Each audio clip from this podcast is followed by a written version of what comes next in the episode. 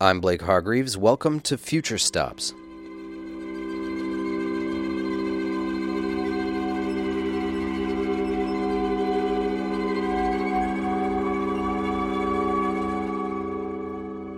You're hearing Kit Downs, composer, ECM Records recording artist, and winner of a BBC Jazz Award known as a bit of a phenomenon for consistently presenting unique projects from solo pipe organ to numerous jazz groups. While recovering from an injury to his left hand, Downs composed 52 piano studies for right hand, one for each day of his recovery. Today on Future Stops, we speak to Kit Downs about his unique musical approach to the pipe organ, a story that begins as it so often does in England's rich choir tradition. So I used to sing in a cathedral choir in the UK, in Norwich. Uh, we have a big um, history and tradition of uh, cathedral choirs or choir schools.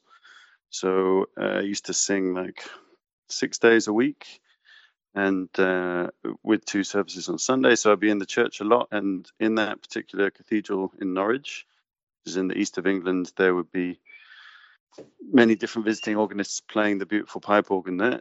And uh, I started hearing it in services and enjoying the role that it had, improvising a lot in particular. And then I got lessons on it from a from the organist at Norwich Cathedral, who was Catherine Deanish, and she taught me how to orchestrate and technical things at the instrument, mm, as well as some repertoire and things. And I got into improvising sort of through that route, through through playing um, in services. I started to play for a few local churches that way for the services. And then because I was playing a lot of improvising, uh, my mum suggested that I might like jazz and gave me an Oscar Peterson CD. And then I then I got into jazz piano and sort of didn't play organ for a little while until my sort of late twenties, and then I um, reignited my passion for the instrument, but playing um, my own music on it, as well as sort of contemporary classical music and improvising again. And how did you feel the the training on the organ informed the eventual transition into jazz and stuff as a as a young musician? Training I had on the organ was sort of weirdly specific to the to the instrument rather than the repertoire, if you know what I mean. So it was it was really about learning how to to play functionally for a service. So playing psalms, hymns, some repertoire, but it was always accompanying the choir and and the improvising that would take place in the service. So I was learning a lot about orchestration, about how the instrument works, the history of the instrument, how to use it um, to its full effect. And we, we had a we have a beautiful Harrison Harrison four manual at the Norwich Cathedral, which is a, a, a big instrument. Um, for me, as a young age, that was a nice exposure to a big technical instrument where I where I learned some of those things pretty fast. Um, but I didn't necessarily learn a lot of repertoire back in those days, so it, it was sort of geared well towards improvising because I was I was learning techniques and tools that would facilitate uh, creative work that I was then doing a lot of in jazz later. So the the two sort of had quite a natural um, connection uh, in my mind at that age. Well, I love that the uh, jazz CD you got was a Canadian artist. Um, was Oscar Peterson enough to to turn you on to jazz completely? Was that, or was there was the ground already fertile for that? No, actually, I hadn't really checked out jazz. I'd had sort of quite sheltered musical upbringing, so it was quite a lot of classical music. I played the cello as well, and and obviously singing all that repertoire every day from from age seven till twelve. So I, I, I didn't, I hadn't come across jazz in a meaningful way until that point. But I really did fall in love with Oscar Peterson, uh, particularly. I mean, I heard other records around that time as well, but that that stayed with me. The piano sound and the time feel were things that really connected with me at that point because it was it was also something that I wasn't really getting from the classical music that I was doing. That kind of feeling of groove and time feel and that touch, that way of playing um, sort of scratched an itch that I didn't know I had until that point. And then after that, I got into Herbie Hancock and Keith Jarrett and the Cologne concert and things like that, uh, and the way that he improvises freely. And then, you know, once you have a few of those CDs, the sort of floodgates open and you look at who's on what record, and there's so much um, crosstalk between them in terms of personnel that you end up just diving in fully from that point on. And so jazz became the center of your life for your late teens and 20s, basically? Yeah, exactly. I went to a music school when I was 15 to study uh, composition and jazz called the Purcell School, which was from 15 to 19. And then I went to the Royal Academy of Music, um, the uh, Conservatoire in London, uh, to study jazz piano and um, composition there. Uh, and until that that point, I hadn't sort of I hadn't been playing the organ since I was sort of 15. Then I, I was an organ scholar at, at St Peter Mancroft in Norwich until I was about 15, and then once I left for that music school, I sort of stopped playing organ for a while, and as you said, just submerged myself in jazz fully and all the different styles and approaches of that, and that continued well past when I was out of music college as well. When I, I started touring with bands started touring around Europe and the States and playing with older musicians that were sort of mentor figures in a way. And it was only when I was really searching for another way of improvising and a different sound, because I've never really enjoyed playing electronic keyboards or synths. I've always liked acoustic instruments, and um, that meant that I didn't really get to explore sound beyond the sort of piano um, beyond what I could do um, on the piano. So uh, then, uh, and the opportunity for a residency came up at St Paul's in Huddersfield to do with the, the Contemporary Music Festival there. And myself and Tom Challenger, a saxophone player that I play with a lot, started to just work together on the organ for an hour. Um, sorry, for um, for a week. This was when I was about 26, 27, and uh, and then the things came back to me that I thought I'd forgotten, like how to pedal properly and how to voice things and uh, orchestrational things, and I, I, found it quite quickly to get back uh, to get back into it and to enjoy improvising in a way that I couldn't do before because I hadn't learned all of these things about harmony that I'd learned from jazz uh, since. And it's not that I play jazz on the organ far from it. Um, it's definitely not that, but it's definitely borrows things from from harmonic concepts from um, from that vast array of music. Downs returns to the pipe organ on his 2018 release Obsidian, an album of solo organ music commissioned by ECM Records. Recorded in three different churches, threads of jazz can be heard in the punchy confidence of some of the melodies, while at other times contemporary and musique concrète elements take over completely. Yeah, I guess it's a lot of jazz. I would say uh, it's also a lot of a lot of Messiaen and also particularly um, sort of French romantic composers that wrote for organ like Vierne and uh, Duruflé and uh, also more modern composers like Ligeti and uh, so I, I, do love classical music, and that, that is sort of the first music that I was exposed to and fell in love with when I was when I was very young. So I, I guess it sort of meets somewhere in between those two things for me, or that's how I see it. But definitely in the jazz world, I was inspired by as a as a Norwegian organist called Ståle Sturlason, who's who lives in Trondheim, and uh, he plays organ very beautifully. There's also a Norwegian organist called Nils Henrik Asheim from Stavanger. There's uh, an, an organist who's sort of more from the classical tradition who teaches at Stuttgart um, conservatoire called Jürgen Essl, but he's a fantastic improviser.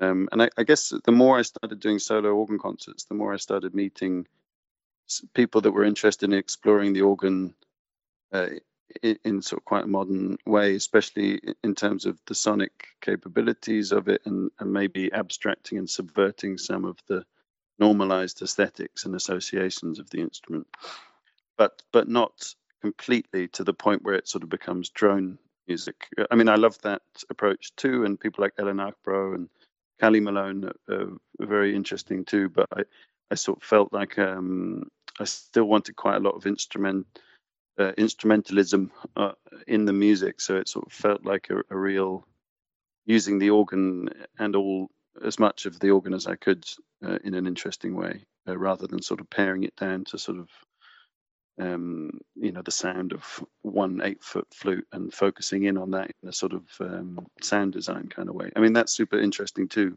Um, but I think I wanted to try and find a way between those two worlds. It's to me, it feels a bit like a lot of the modern music written for that for the organ is is either very much in that sound design world where it, where it's almost treated like a synth, um, and then the other side is is from a much more classical side where improvisation isn't maybe used quite so much and it's and it's very technical and not so much focus on the sound design. So I think I was always trying to tread a path between those two things a bit.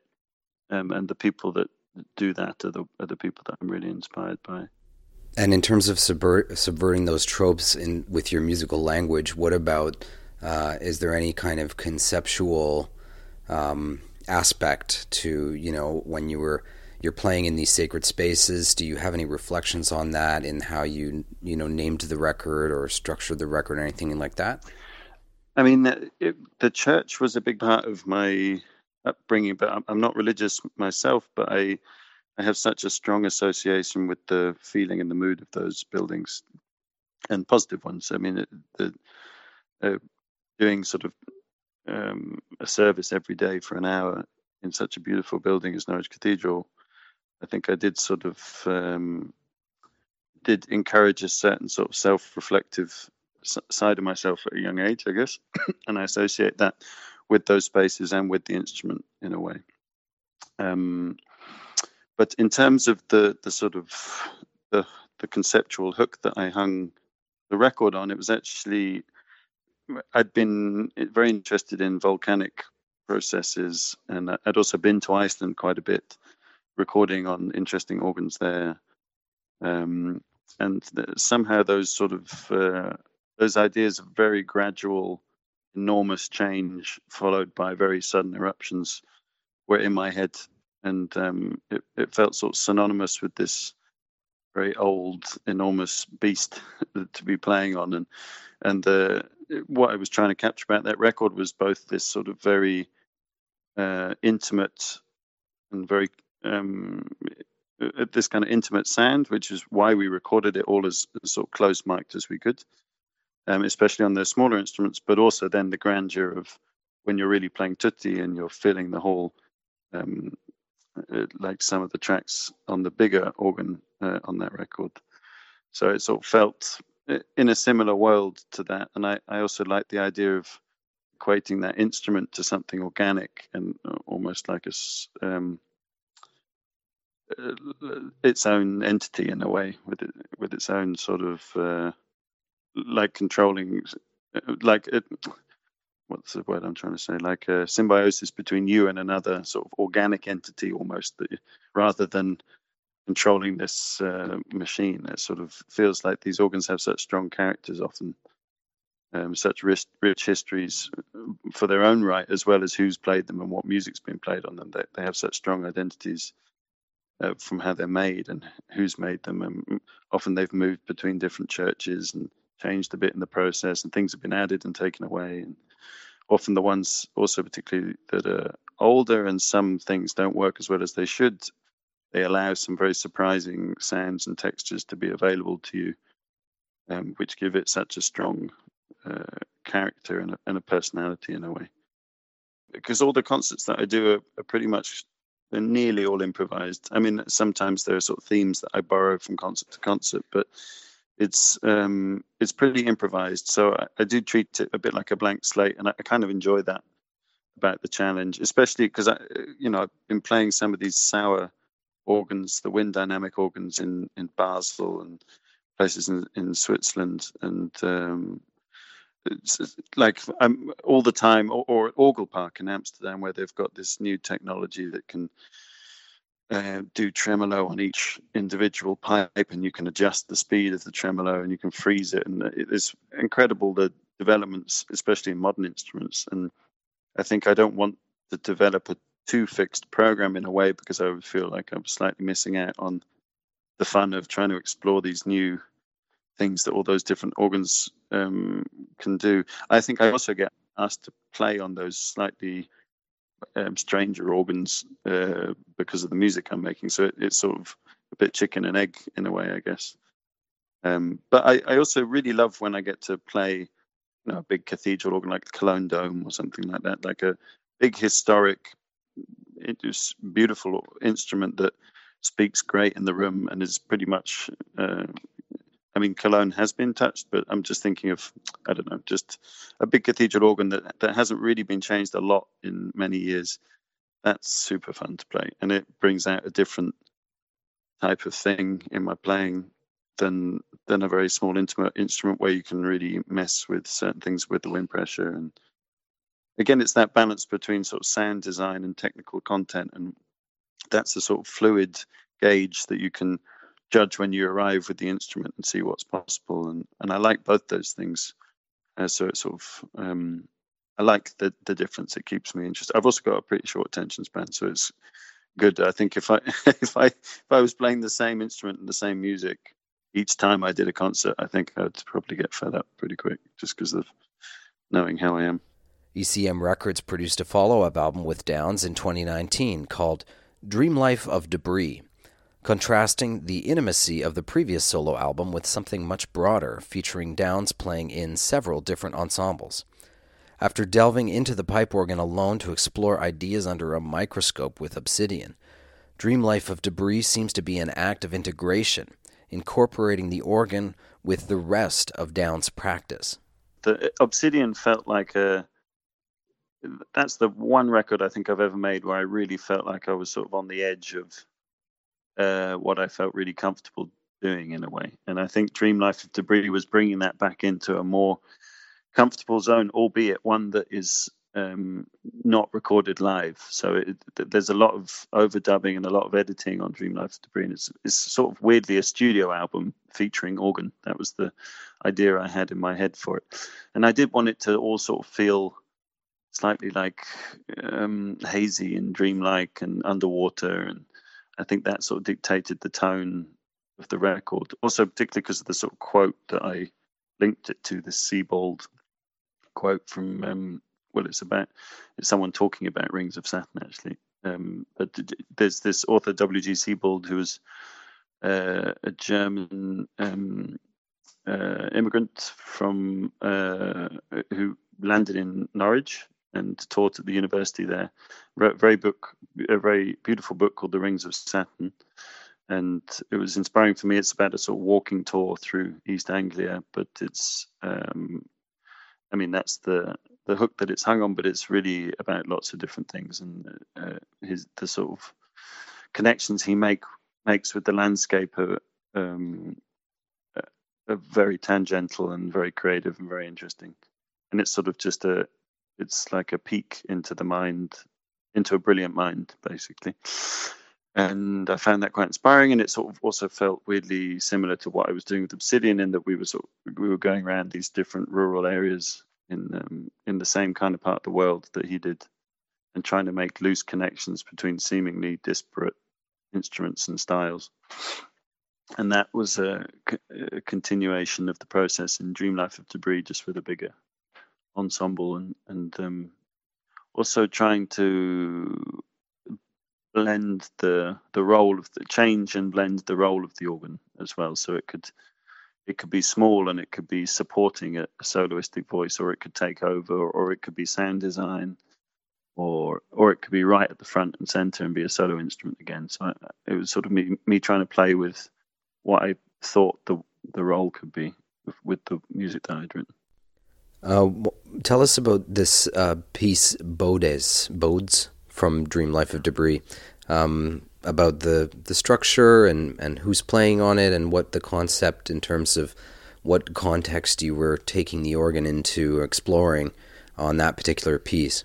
Um, well, the, all the tunes are named after galaxies, so Pinwheel, Bodes, Twin, um, things like this. Anyway, they're all they're all galaxy names, M7, things like that.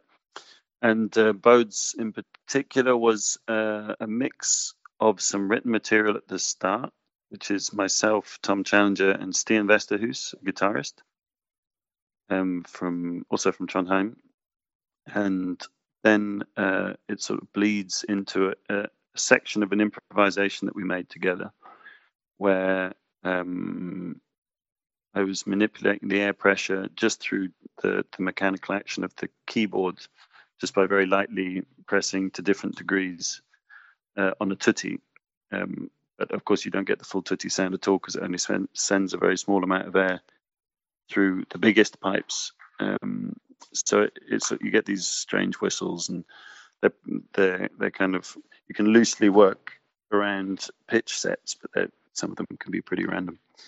And it was an improvisation based on that sound that found its way into something more tonal at the end. And that was the result of just a few weeks of editing the material and trying um, different different ways of blending them together, and some really happy, um, fortunate uh, lineups of harmony as well at different points as well. Um, and that when you when you sort of edit two things together and they somehow land on the same chord at the same time or, or a unison between two instruments that from different takes even different rooms feels like that you have to go with it if the if the um, if that chance element has been has worked out in some way it feels like that's the right path forward so it was just yeah uh, that was the sort of process of coming up with that so when we listen to it, are we listening to a sonic collage, or did you use collage to then write a score?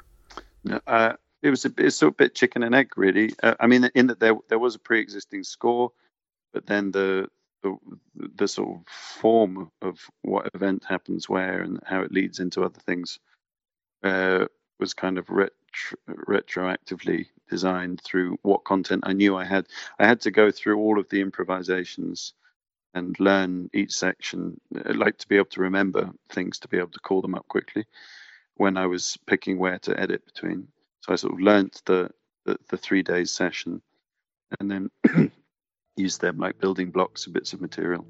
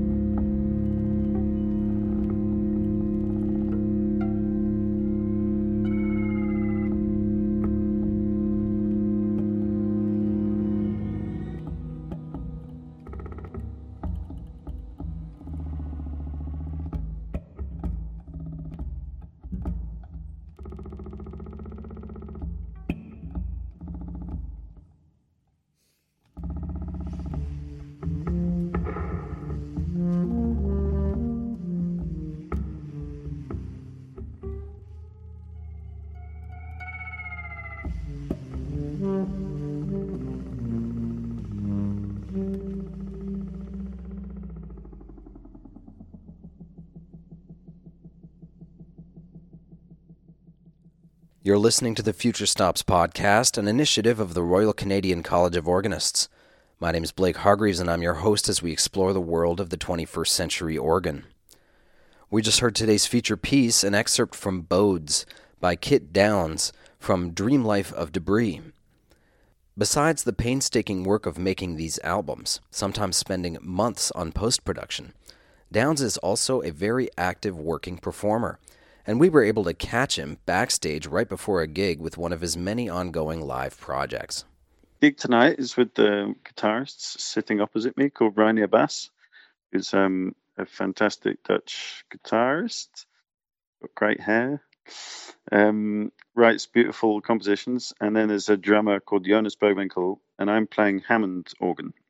Uh, and that's it's sort of a Hammond organ trio playing original music that comes a bit more from either sort of classical music or kind of beat music. It's not really very jazzy or or bluesy in a way. Um, and I play the Hammond organ quite like I play the church organ in a way, uh, quite different to sort of Jimmy Smith things or stuff like that. But um, but we had a record come out uh, yesterday called Dead Eye, so this is the launch gig.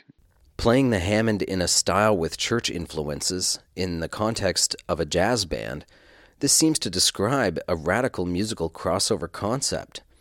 But it's not so surprising when we hear the same story time and again of career musicians in every genre who begin their musical life in church.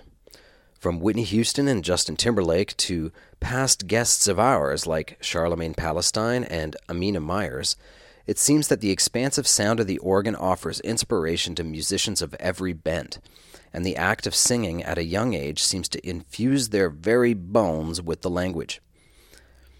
As the popularity of the organ continues to grow in the mainstream music world, Kit Downs' albums Obsidian and Dream Life of Debris, and ongoing work with the instrument, contribute a wonderful window to the prism of the organ's contemporary life and resurgence.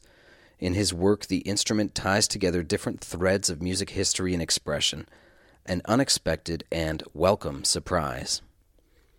We'd like to thank Kit Downs for joining us today. We'd love it if you would join us too on social media at Future Stops and Future Stops Podcast, where you can bring your voice to the conversation. And if you like what we're doing and want to help us support the exciting and unique world of the 21st century organ, we have a Patreon account where you can do just that. Many podcasts are funded with this type of monthly subscription and your contribution will be gratefully accepted and acknowledged. Go to patreon.com slash futurestops to learn more. Future Stops is a podcast from the Royal Canadian College of Organists produced by Andrew O'Connor with Sanjay Parker as community manager and executive producer Elizabeth Shannon. I'm your host, Blake Hargreaves.